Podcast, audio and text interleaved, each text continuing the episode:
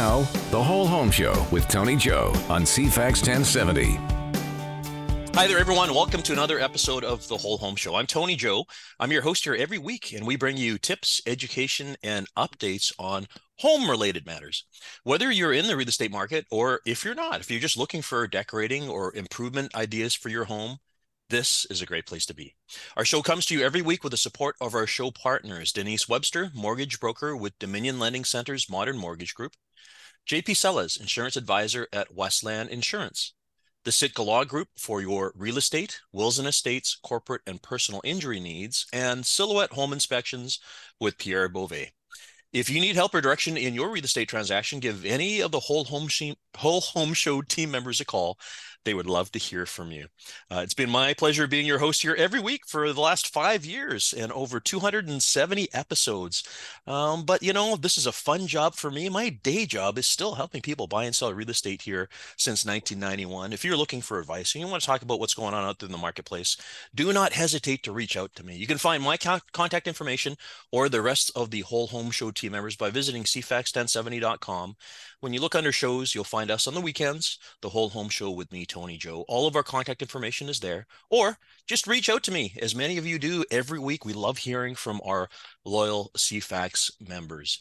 Uh, and as a reminder, too, if you're a podcast listener, you can download any of our 270 episodes uh, by going to iTunes or Google Play. Tons of great information there, uh, including maybe timely things that you're looking for right now. Perhaps we recorded three or four years ago. We've had so many great guests here over the years. Speaking of great guests, I am thrilled and excited to have our guest today because you see, we're still in the middle of Chinese New Year. Now, I know some of you thinking, wasn't that January 22nd this year? Well, sure it is. But you know, unlike uh, the Western culture where it's January the 1st and we got one day, the Chinese do it right 15 days. So it is still New Year's all the way through to February the 5th. And as a result, wanted to talk today um, not just about the Chinese culture, but about a lot of the history here in Victoria. And our guests are Charlayne Thornton Joe and John Adams. Uh, you know, we're going to jump straight into conversation because there's so much that I want to cover with uh, both of these guests. Uh, welcome, both of you, for coming. Thanks for having me. Thanks us. for yeah, thanks for having us and happy New Year's. Gong Hei Fat Choi. Gong Hei Fat Choi, of course. Now, full disclosure, everyone, and I know many of you know as well, Charlayne Thornton Joe not only just recently retired from 20 years, uh, very actively on Victoria City Council, she's also my cousin as well, too. So we go back, both of our fathers were born and raised uh, in, in and around Chinatown, right?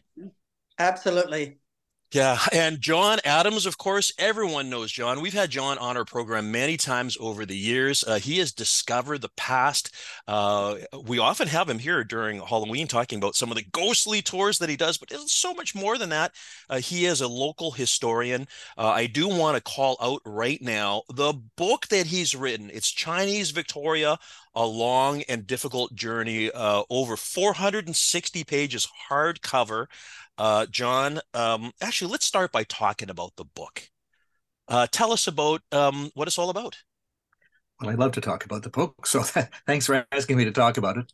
Um, and yes, a lot of people think of me as the ghost guy, and we do lots of ghost tours, but I really am a historian. So the um, Chinese Victoria was something I started many, many years ago when I was doing history tours in Chinatown. And somebody said, Why don't you start? Why don't you write a, a book? About Chinatown. Well, there were a few anyway. I thought I'd write something that was maybe 100 pages. And I didn't expect it was going to end up being 500. Anyway, it's out. And uh, so the, the, the, history of Chinatown is fascinating. And I thought I knew something about it, being a, a, general historian. But no, I found out lots and lots more. And there's still tons to find out that I didn't unearth. And all the time. In fact, just this morning, I, I had somebody saying, Oh, look, there's my there's my father-in-law. And I had no idea and family histories all over the place. And that's what I've tried to combine, including the family history of both of you, um, to in, include many stories about people, what they were doing here, why they came originally, but more importantly, how they got along over many, many years. The Chinese first came here in 1858, long before anyone today will remember, but nonetheless, there are fabulous stories to tell. Mm-hmm. Yeah, and that's people were coming to Golden Mountain, right? We'll be talking more about that. People uh, chasing their uh, uh, their dreams. Uh, Charlayne, again, for for both of us, it's interesting. I mean, we have both served people that are new to the community and Victoria remains a fantastic place for you know new immigrants, new residents. Um, you know, John's talking here about people that came here 160 years ago, right? Yeah.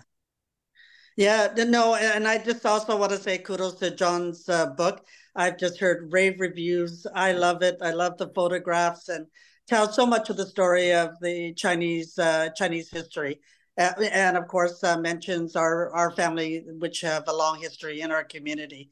And with Chinese New Year's, uh, one of the top, a lot of questions when people want to know a little bit more about their fortune for the New Year's, uh, quite a few people said, "Is this the year that I'll be able to buy a new home?" And so I thought I'd share that with you uh, because they want to know what their prospects of buying a new home for this year.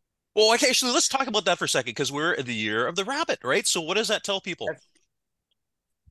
Well, definitely, is, it's a more calm year than last year. The last year was the year of the tiger.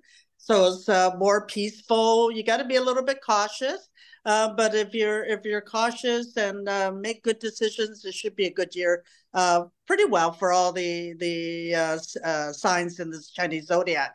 But I, as I mentioned, people were coming up and saying, you know, for my sign, is it a good year for this? Is it a good year for that? But I was amazed by how many asked about the prospect of buying a new home. So. I should have just sent them to you. Thanks, sure. Um, speaking of the Chinese calendar, it's interesting because some people think they go, okay, well, it's 2023, so I'm year of the rabbit. Well, Chinese New Year is January 22nd. So a lot of people they don't quite realize that if their birthday is January the 5th, they're not a rabbit, they were a tiger because of the way the calendar lands, right? Yeah, uh, yeah. When I when people ask me uh, what their zodiac sign is, it's important that uh, not not only that I get the year, but to ensure that they weren't born in January or early February because uh, it it goes by the lunar calendar. So their new year may actually start uh, past their birthday or before their birthday, and that may change the zodiac sign. People come up and say, "I thought I was the year of the." sheep for all my life and now i find I, i'm not so exactly yes. Um, there are some things, of course, that are uh, uh, cultural with Chinese New Year that we like telling people about. Uh, let the listeners know about some things that the Chinese do during uh, New Year's. There are some traditions. Yeah, well, we laugh sometimes in that there's so many things we are not allowed to do more than we do. what what we do is we eat and eat and eat, and we socialize with family and friends. Uh, that's the most important, and and we love to wear the color red because it brings good luck.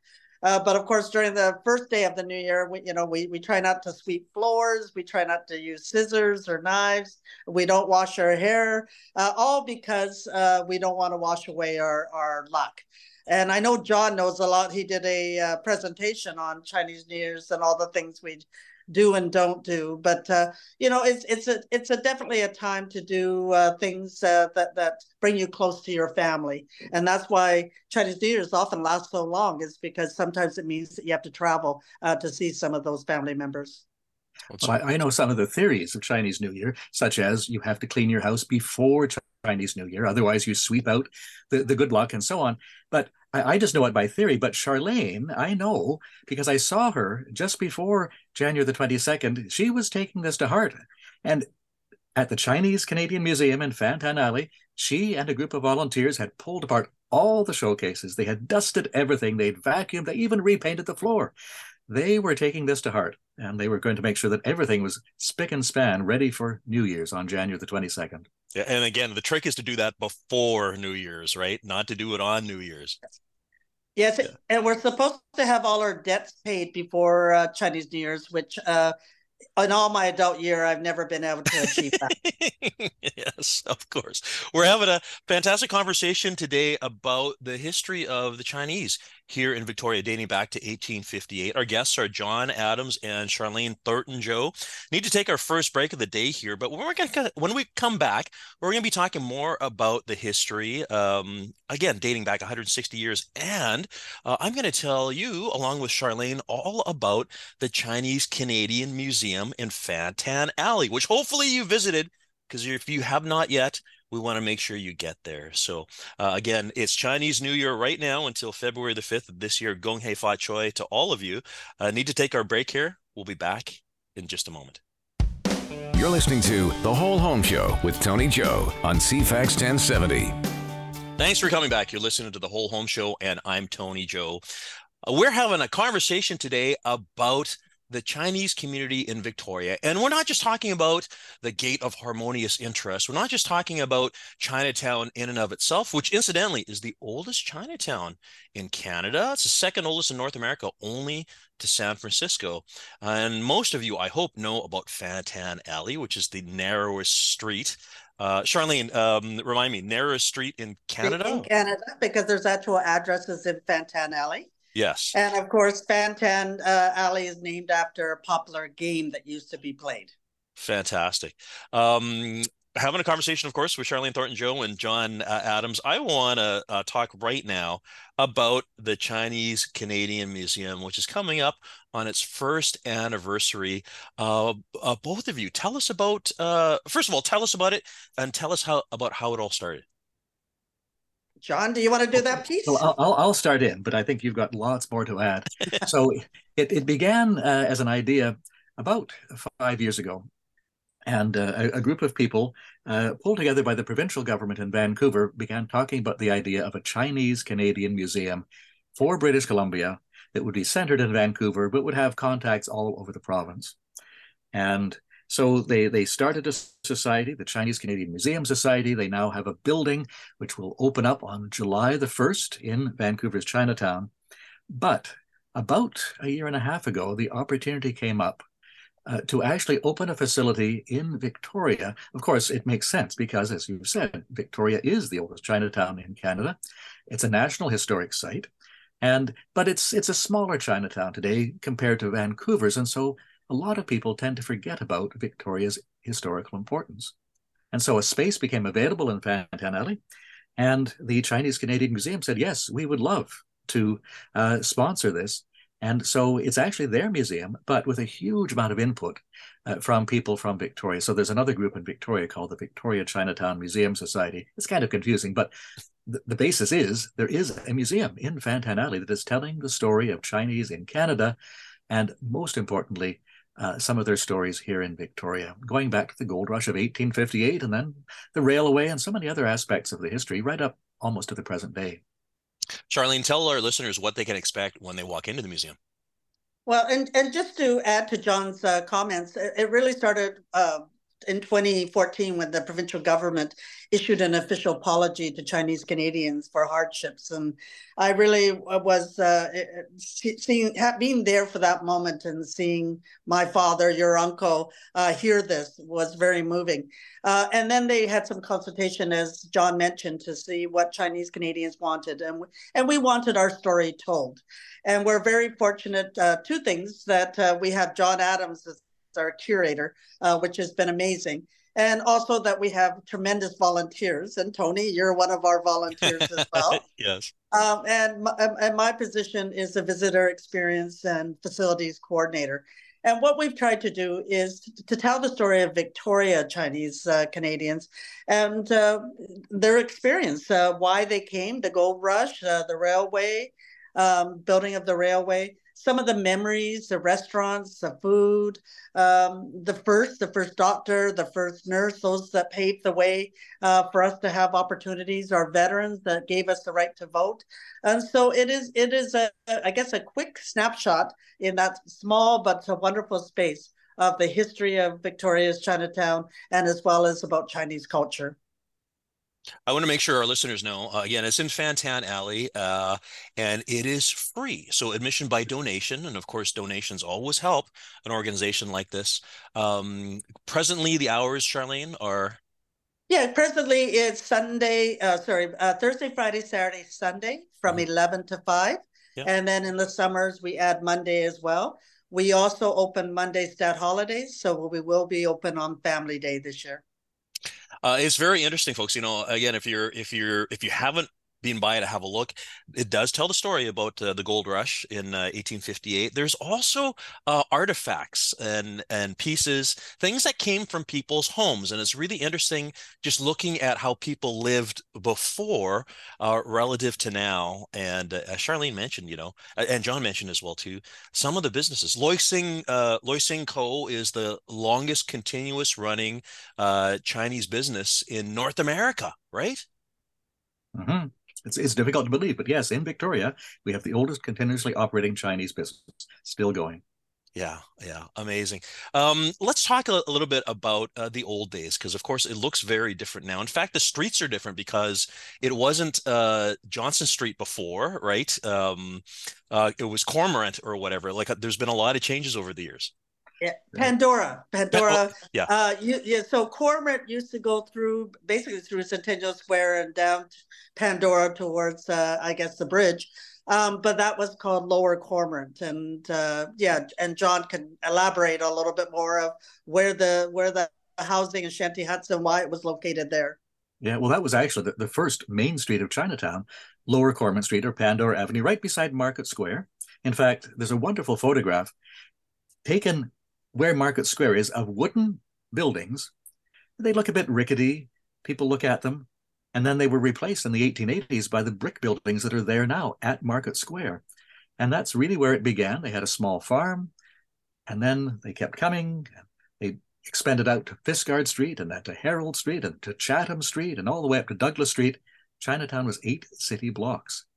But uh, it really started off on Cormorant Street or Pandora Avenue. And people tend to forget about that because there are currently no Chinese businesses left on Pandora Avenue. Mm-hmm. There's one building that is still owned by a Chinese organization, the Hoi Sun Ning Young Benevolent Association for people who came from an area in the southern province of Guangdong. But if you walk along that block of Pandora Avenue, you'll see some Chinese signs left over from the old days, but no Chinese businesses. Over to Fisgard Street, and you'll find lots of them, plus lots of other businesses as well. That's one of the important things about Chinatown and Victoria, it's not dead. It's not just a museum piece. It's vibrant. It's still alive. And there are very few empty storefronts. It's it's a bustling place. Yeah. And in days past, there was a lot of families that lived in the area, uh, unlike right now, right? Like that's where the concentration of the Chinese population lived, right? At first, it was mostly young men who came to support their families back in China, but eventually some women did come and there were families here.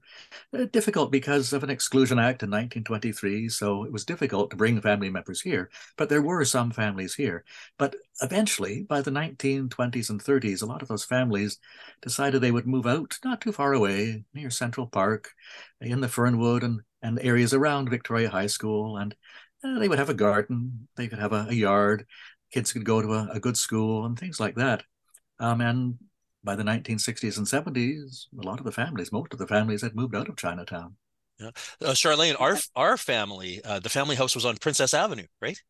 Yes, uh, we were the perfect example. Um, yeah. At least uh, my, my, father, your, your, uncle, was born in Chinatown, and we had a uh, our grandfather had a shoe store in Chinatown and and ran some of the gambling establishments there. And then we uh, the family moved to around the Princess Avenue area that uh, John mentioned. And for my father, when he got married, my mom and dad they moved to North Park, uh, right across from the curling rink. Um, and then, of course, many of our families uh, in the 60s moved to, to Gordon Head. Um, and it's it's funny. I did want to. At one time, I was looking at a condominium in Chinatown, and told my father. And my father said, "We worked all our lives to get us out of Chinatown, and you want to move back in?" well, well, now I, I, am still looking at the locations in Chinatown. There's some great condominiums uh, that are are in the area, and so I may still work my way back to Chinatown. Yeah, what a story that is. It's true because um, there was that outward migration in Saanich. You know, all, all, the families moved out to Saanich, and and that's uh, that's what happened. We're having a conversation today about uh, the Chinese in Victoria, and we'll be talking more in a moment about Chinese Victoria: A Long and Difficult Journey, uh, written by John Adams, who's our guest today, historian. Uh, also, Charlayne Thornton Joe talking about the Chinese Canadian uh, Museum. There's a lot of history to talk about. Um, and Charlayne and I, uh, of course, we go back. Uh, our dads are brothers, so um, you know, just trying to think about the way life was in those days very different than it is right mm-hmm. now but here for a long time. Need to take another break right now. Uh, when we come back we'll be picking up conversation. We'll be back in just a moment. Now the whole home show with tony joe on cfax 1070 Thanks for coming back. You're listening to the Whole Home Show, and I'm Tony Joe. Our show comes to you every week with the support of our show partners Denise Webster, mortgage broker with Dominion Lending Center's Modern Mortgage Group, JP Sellers, insurance advisor at Westland Insurance, the Sitka Law Group for your real estate, wills and estates, corporate and personal injury needs, and Silhouette Home Inspections with Pierre Beauvais. If you need help in your real estate transaction, give any of the Whole Home Show team members a call they would love to hear from you. You can find their contact information by visiting cfax1070.com. Look under shows to find us, the whole home show with me, Tony Joe, or just reach out to us. We love hearing from you every single week. We are having a conversation today. I'm taking you back in time 160 years, 1858. That's when the Chinese came here to Victoria. Many of them were seeking their treasures during the gold rush, but there's a lot of history and a lot of stories to tell. And that's the reason why we have with us today historian John Adams and also Charlayne Thornton Joe, who many of you are familiar with. Both of you, again, thanks for joining us today. Thanks the, for having us. The uh, you know something charlayne that you had mentioned uh, before the last break is uh, 2014 the provincial government um, righted historic wrongs they called it right? Uh, i was there as well too. I guess a question that maybe some people would have is what wrongs are you talking about? So let's just let's cover that for a moment here. What was the government writing? Well John, did you? Uh, well, well I guess for... the, the, the list is very very long, but the, the, the, main the main ones were 1885 a head tax imposed only on Chinese immigrants. You had to pay 50 bucks if you were coming to Canada, which Nobody would have been a lot of money back then, right? It was a lot of money, and then it went up in the early 1900s to $100 and $500. That was that was more than a year's wage. And it was supposed to discourage Chinese from coming, but they kept coming anyway. And so in 1923, pressed by some of the labor unions and other groups after World War One, and when there was a bit of an economic slump, uh, returning soldiers, white soldiers, said, "Hey, they're taking our jobs." The arguments that have been used many times against the Chinese and by for other people too. But in 1923, so exactly 100 years ago, coming up on July the 1st this year, the Canadian government enacted the Chinese Exclusion Act, and it wasn't just trying to convince Chinese not to come, it was actually banning them from coming to Canada. And that was on the books till 1947. So that's one of the reasons why there was an apology. They got rid of the act in 1947, but there were lots of things like that. But the Chinese Exclusion Act 100 years ago was probably the worst of all. Mm-hmm. And that's not to mention things like voting rights, right? Um, the Chinese were also not able to vote, right? That's right. right. Some provinces did allow Chinese to vote, uh, but in BC, 1947, the year that the Exclusion Act was lifted, Chinese did not have the vote until then. That's you know, interesting. You just reminded me. It's uh, 100 years. It'll be 100 years very interesting because you know um, somewhat related but not not necessarily directly. You know here we are today january 1st 2023 and the federal government talking about banning the purchase of properties uh, by foreign buyers. You know we, we understand it. Like we understand what the thinking is. But my goodness it's kind of like a rehash of what happened in the what happened in the past happens again almost. Almost. But you know um, the chinese in in British Columbia were allowed to own land. There's a bit of a myth in the States, certainly nearby Washington, Oregon, even California, Chinese were not allowed to, to own land for a long time. But in British Columbia, in spite of all the, the discrimination, Chinese here did own land. Um, there were many examples of, of Chinese who owned an, a house, a, building, a farm. Um, there were restrictions, for example, in uplands. Uh, it wasn't just Chinese; it was many minority groups were not allowed. Oh, oh, actually, let's let's property. just let's touch on that one just for a moment because this is real estate related. Um, folks, every once in a while, when we pull up a title on a property, specifically in the uplands, sometimes places in Saanich, if you can believe it, there's an old covenant that is often in place that says no one of Asian or um, First Nations descent may purchase property in this area. And every once in a while, we see that. you, you can't believe it. Well, you know, it, it was unfortunately uh, there, and not just here, but in other places too. But it wasn't just Asians and First Nations, it was Black people, yeah, Jews. Um, it was a, a very white dominant uh, uh place that they wanted to create in Uplands. Um, but we talked earlier about Loy Sing, that old butcher shop on Fisgard Street, the oldest continuously operating Chinese business in North America. And Mr. Sam, who ran the place, in 1948 bought a house on Rutland. In, in, the uplands. In the uplands. He was the first one. His neighbors were not happy, but he got away with it. And then he almost to flaunt it, he built a bought a bigger house around the corner on Beach Drive. Um, but that was he was paving the way, but it was not really uh, done before that at all. So there must have been a lot of good money in, in his butcher shop, I, I must admit. um, and, and uh, I think it was Charlayne's dad who told me, well, he also had a gambling table at the back. uh, that probably brought him some income as well. Yeah. But uh, things changed, but very slowly. Well, it's interesting, you know, because we have people that bump into these covenants every once in a while, and you know, people rightly get offended. oh my goodness, you know, why aren't all of these things removed? Um, our listeners should know that when these things do come up on title, they are removed on the transfer of registration to a new owner. People often wonder why the government doesn't just do a blanket removal of all these things. Uh, that would take a, a lot of effort going through every single title. It is easier presently for these things just to change when registration changes. So um, just, you know, uh, uh, uh rest assured that it gets handled. And it's just amazing that we even do see those things in existence because you know it's not that long ago we're not talking you know 500 years or a thousand years ago you know many of these things are just 60 years old or 100 years old right mm-hmm. yeah and, and uh, you know being on council and working with and john will be able to elaborate uh, with some of the heritage buildings uh, when there's a statement of significance there have been times where i have read that for example this is a uh, a laundromat or did laundry. And in the line it said, uh, no Chinese workers ever touched your laundry, or or oh. it was a hotel where they guaranteed that uh, no, that there were no Chinese workers, and that would meant that it was more important or or, or you know more prestigious because they, they didn't allow Chinese employees. Uh, but I know John could probably elaborate more on that. Well, you know, the not not all white people were racists. Um, but there were lots that were, obviously.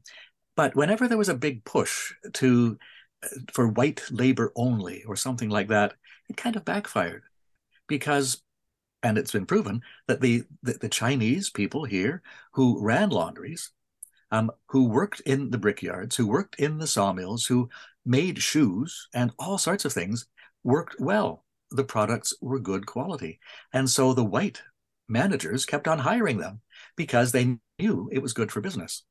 And so I think that there were people that were hoping that that wouldn't happen, but the the white employers just kept going back and back to the Chinese because they knew that they were going to get good value for their money, but also the quality of their work workmanship was going to be great. Mm-hmm. Um, Charlene had mentioned a moment ago, our grandfather uh, owned a shoe store. This actually, it's it's funny because whenever we walk by, it's a tattoo parlor now um, on Government Street.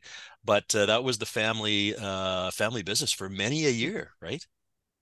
Yes, and and Tony, I don't know if you know, it was located on Fisgard Street uh, at one point, or the shoe store that our grandfather took over.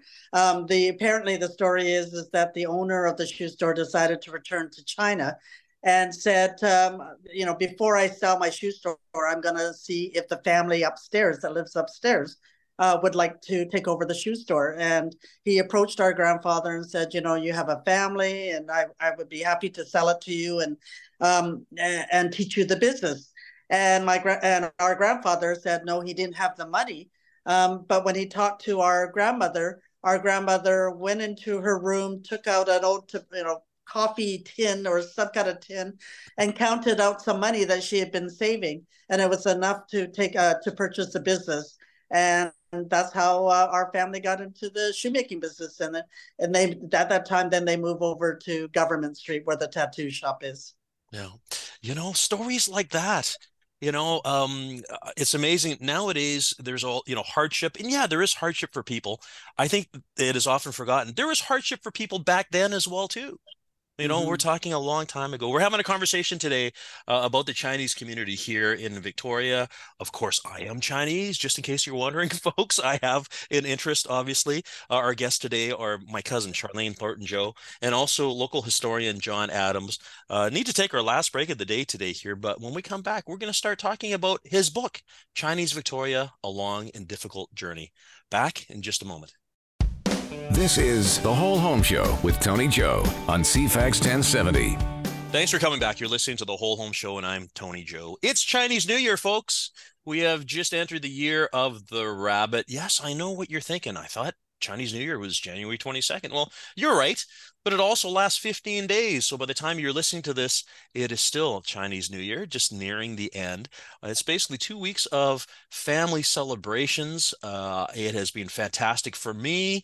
I have been so pleased that uh, COVID, um, uh, well, our health conditions now enable us to get out there and have banquets together, which I've done with friends and family. I know many of you, even non Chinese, have enjoyed uh, Chinese New Year, as you should because there's so much uh, to enjoy and so much to know about. Uh, our guests today are Charlayne Thornton Joe and also John Adams. Uh, we've been talking a little bit about the Chinese Canadian Museum. Uh, again, Charlayne, let's remind our listeners where it is. Uh, yes, it's in Fantan Alley, the uh, skinniest street in Canada, and we're at number 10 and number 14 Fantan Alley. So come in and see us, and we're open Thursday, Friday, Saturday, Sunday from 11 o'clock to 5 o'clock, and we'll be there. I'll be there to greet you as you come in the door. Yeah, and admission by donation, and don't forget to grab your little candy on the way out the door. We got those white rabbits and the little uh, red candies. Uh, I say we, by the way, Charlayne had mentioned earlier. Uh, it's run by volunteers. I love hanging out there. I'm a volunteer. You know, a couple times a month, you can catch me down there on a Sunday afternoon. Nothing like you know, um, just being part of that community our community and uh, just speaking with people about uh, our history, uh, Charlayne, you and I, mm-hmm. Uh, growing up uh, in town and all the families. There are photographs uh, dating back years. John had mentioned before people coming in and saying, Hey, that's my dad, or I know that person, or things like that, right? Yeah, definitely brings up the memories. And of course, one of the main memories that people have of their childhood often it revolves around food. So we talk about restaurants and some of the great restaurants and and uh, memories that we have. Uh, and there's display cases re- around that as well. Yeah. Some of the old menus are, are fascinating. Uh, prices, uh, a full supper for a dollar fifty, and and things like that. And some some of the restaurants, of course, don't exist anymore, but many of them have have morphed into some of the restaurants in Chinatown today. And uh, I think uh, for, for, for Chinese New Year, uh, this past week or so, um, there have been samples of some Chinese New Year treats. Uh, I know uh, last weekend lychee and uh, mm-hmm. niangao, a special Chinese. It looks like kind of like a pumpkin pie, but there were small slices of that that were available, and and lots of other goodies. What what have you got lined up uh, this week, Charlotte? Yeah, um, well, as you mentioned, we had we we did that. We had, of course, uh, some tasty foods. Uh, uh, but this Saturday, the Chinese public school are gonna, the students are gonna, and teachers are coming down, and they'll write your name in Chinese. So if you've uh, wanted to know what your Chinese name might have been or might be, uh, come on down, and they'll be there from two to four, and you tell them your name, and they'll write it in Chinese, so you'll have your own Chinese name. Listen, folks, you're, you, because we pre-record this, you're listening to this right now noon on Saturday. So what that means yeah. is if you're in your car take a detour right now and head your way towards Chinatown. Head to the uh, museum, uh, like you said, Charlayne, between two and four. Kalisa and the gang will be writing your name in Chinese. Yeah, that's very exciting. last time um, we did it, last time we did it, we had a, a, large crowd, and I tell you, we've been having lots of large crowds lately, especially during the Chinese New Year season. Well, and because it's the year of the rabbit, you might just run into some strange creatures in Fantan Alley, guiding you toward the museum door. I understand, Charlayne, that you've dressed up some of your volunteers as large rabbits, and uh, yeah, you'll never never know what you'll find down there. Yes, yes. Any anything we can do to uh, teach people a little bit about Chinese history and culture, and, and have some fun as well. Yeah. Uh, you know what? I want to say there's significance too. Um, you know, it's interesting because we talked about hardship and we talked about, you know, history and, you know, uh, scrimping to save money to buy a business and things like that. I mean, these are stories that are not indifferent mm-hmm. from today, right? Uh, the struggles that people had, uh, you know, before. I can't, sometimes I can't imagine uh, people leaving their families in their home country to have a better life. Um, there are struggles, there have been struggles. Um, it's never been easy to be able to continue to tell the story um, and then see what has happened here locally. I mean, our first Chinese mayor, Alan Lowe, right? Um, uh, and then we had Ed Lum, who was a mayor of Saanich many years ago. There's many uh, distinguished individuals uh, here in Greater Victoria. Um, you know, had they not been able, had their families not been able to immigrate here, the the our history would be very different here. Mm-hmm. And even going back even uh, earlier, Douglas Jung, uh, who was born in Victoria, our first uh, member of parliament as well. Yeah. That wasn't until the 1950s. He grew up in Victoria. He served in World War II um, in the army, um, came back. 1947, Chinese and British Columbia got the vote. And, well, he jumped right in. And he studied law at UBC and became the first Chinese Canadian member of parliament. But that wasn't until the mid 1950s. And, you know, that, that's within living memory for, for many many people. But yes, well, there there are houses out there that are that are that age that people live in, right? It's not that long ago. It's amazing. Um, we also have veterans, right, Charlayne? A lot of veterans. Well, actually, there's they're few and far between now. But we had a lot of veterans uh, from here who served during the war. Yes. So um, there are veterans, of course folks like my dad who were born in Victoria that were not considered Canadian, uh, and they enlisted, and uh, some of them were sent overseas. Uh, my father was in your your uncle was in basic training when the war ended in Saskatchewan. Um, but it, yeah. yeah, so um, it wasn't until after that that they got the right to vote. Yeah, yeah. so incredible. It, it, it's not that long ago. Yeah, you know, there, just... there, were there, there were lots of there was a big debate in Chinatown should they serve or not. Yeah. And because they weren't allowed to vote, some said to heck with it. We're not going to serve because the Canadian government is not allowing us full rights of citizenship. And some of those wouldn't serve. But there were others that said, well, okay, we don't have the right to vote, but if we serve our country, maybe they will change their minds and realize that we're really just as good as everybody else and give us the vote because we have served and and, and in the end, uh, quite a few did uh, serve in the armed forces um, in, in, in World War II. So, John, as a as a historian, what do these things teach us, or or or what should what should our next generations think about moving forward? Well, I think uh, when people are walking through a place like Chinatown in Victoria today, it's a vibrant place. There's lots of interesting stuff to see, and uh, the gate of harmonious interest and all the, the beautiful trees and the lampposts and so on um, make people think that isn't this a wonderful place? It's always been like this. But um, if you stop and look at a little cairn, a stone cairn right next to the gate of harmonious interest, right next to Quan Lee's wall, um, it it is from 1917 or uh, 2017, sorry, and it commemorates something that Charlayne had mentioned earlier, the apology, the official apology made by the BC government, unanimous in 2014. But it's the juxtaposition of that and what's all around. And I think that's probably one of the most important things to remember that, okay, this, this stuff was happening and it's not going to happen again, hopefully. And so I think those are important things to remember. And, and, and it wasn't just uh, Chinese, it was many other people that were being officially discriminated against as well. But I think that the Chinese stand out because they were the only ones uh, specifically uh, uh included in that Chinese Exclusion Act of 1923. Um, let's touch on your book here, John. Again, you had talked about the fact that it. Uh, I, I, have told you the story many times because over the years you've said I'm working on a book, and I really thought that you're working on a you know a paperback, a, a little book. But when it came, I'm holding it right now. Uh, my goodness, it is this is a fantastic coffee table book, uh, folks. I would I would encourage you um, to run out and find it. Speaking of which, uh, uh, Charlayne and John, where can people find the book? Well, um, it's it's in a couple of local bookstores, okay. uh, Bolen's and Munro's. I can mention those, um, or uh, you can you can buy it directly from me as well. Um, but uh, if if your local bookstore doesn't have it, mention it to them. Hopefully, they'll give a call. But uh, it it is available for sure. Yeah. Speaking of which, before I forget, and I will put it on the uh, the show notes on the CFAX 1070 website. Uh, discoverthepast.com. Discoverthepast.com is uh, John's website. Um, it's a it's a sizable book. It is, uh, as we said, it's about 500 pages. Uh, you have curated. You've you've you've uh, collected photos from the communities, hundreds of photos here, right? Well, I ended up counting them. There are over 800.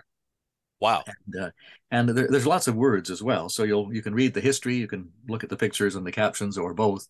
And uh, I didn't expect many people would actually go through it from cover to cover, but I've had a couple of people tell me they did.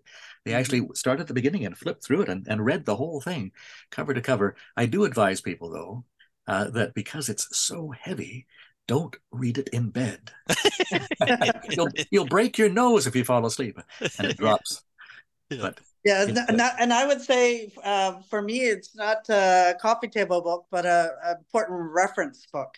Yeah. And I, I only wish, uh, John, that uh, my father was still around because he would be going through every single page with his magnifying glass and and it would just trigger so many stories for him that he would just probably go on and on and on so um, yeah I, I just wish he was here to to have seen the book come out well, so he provided so much information it was it was great Oh yes, yeah, lots of history there. Now, listen, folks, uh, I just want to describe this to you because I'm holding the book right now, and you, you know, I have not read this uh, cover to cover. What I will say, John, is uh, it's the kind of book where every time I open it, it's a new page that I haven't explored yet, and it's a new story, uh, and I think it's fantastic. Right now, I'm looking at a page, um, uh, and it shows pictures of the uh, Gee Tuck Tong building, which some of you will be familiar with, is 600 block Fisgard Street. And in your book here, you've got a modern day photograph of the building and a photograph from uh, 1959. Uh, so, you know, there's a lot of this comparing these buildings before and currently. Uh, and I think many of us don't realize the history that a lot of these buildings have uh, in Chinatown. And there's there's many stories to tell, right? There are lots and lots of stories. You know, I, I worked on this for, for years, and 800 photographs seems like a lot, but I run into so many people and they've said, Oh, why didn't you ask me? I've got a drawer full of photographs. Oh, there's my grandfather and so and so. And so I know there are huge numbers of stories out there, many families that I didn't contact, uh, perhaps not even living in, in the greater Victoria area.